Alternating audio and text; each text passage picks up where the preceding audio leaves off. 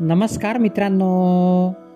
मित्रांनो मी मंगेश कुमार अंबिलवादे तुम्हा सर्वांचं वाचनकट्ट्यामध्ये मनपूर्वक हार्दिक स्वागत करतो.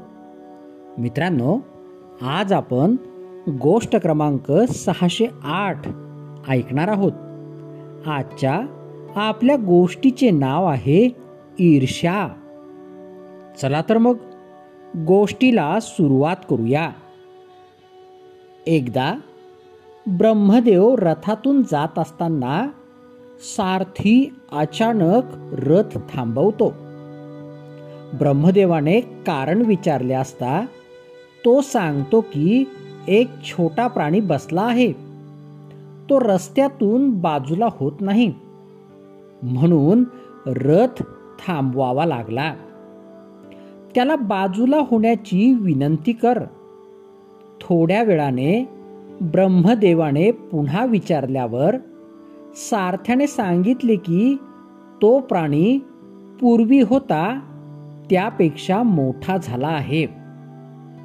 ब्रह्मदेवाने सांगितले त्याला चाबूक दाखव म्हणजे तो बाजूला जाईल.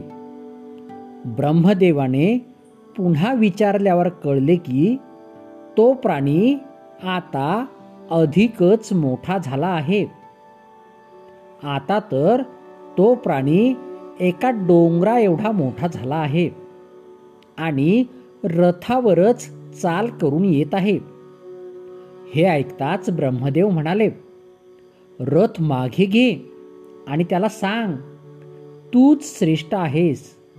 आम्ही रथ वळवतो आणि दुसऱ्या मार्गाने जातो. सारथ्याने हे सांगितल्यावर तो प्राणी एकदम मुंगी इतका छोटा झाला आणि रस्त्यातून बाजूला झाला. आश्चर्यचकित झालेल्या सारथ्याने ब्रह्मदेवास याचे कारण विचारता. देवाने सांगितले की त्या प्राण्याचे नाव ईर्ष्या असे होते.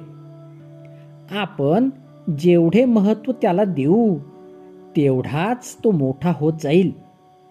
मात्र आपण स्पर्धेतून दूर झाल्यावर ईर्ष्या राहिली नाही आणि तो सामान्य स्वरूपात आला. सर्वच स्पर्धा या जिंकण्यासाठी खेळायच्या नसतात. काही वेळा फालतू स्पर्धेत भाग घेतल्यामुळे उगीच ऊर्जा व्यर्थ खर्च होते. काही वेळा नमते घेतल्यामुळे फायदाच होतो. याचप्रमाणे जग लोकांच्या नजरेने बघण्यापेक्षा आपल्या नजरेने बघावे.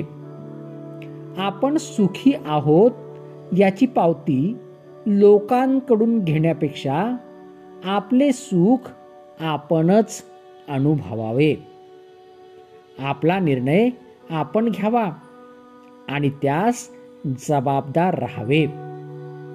लोक काय म्हणतील याचा फार विचार करू नये.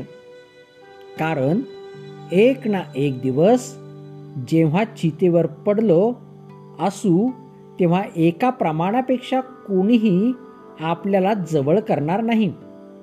तेव्हा आपले सुखदुःख आपणच अनुभवावे. त्यामुळेच आयुष्य तणावमुक्त होते.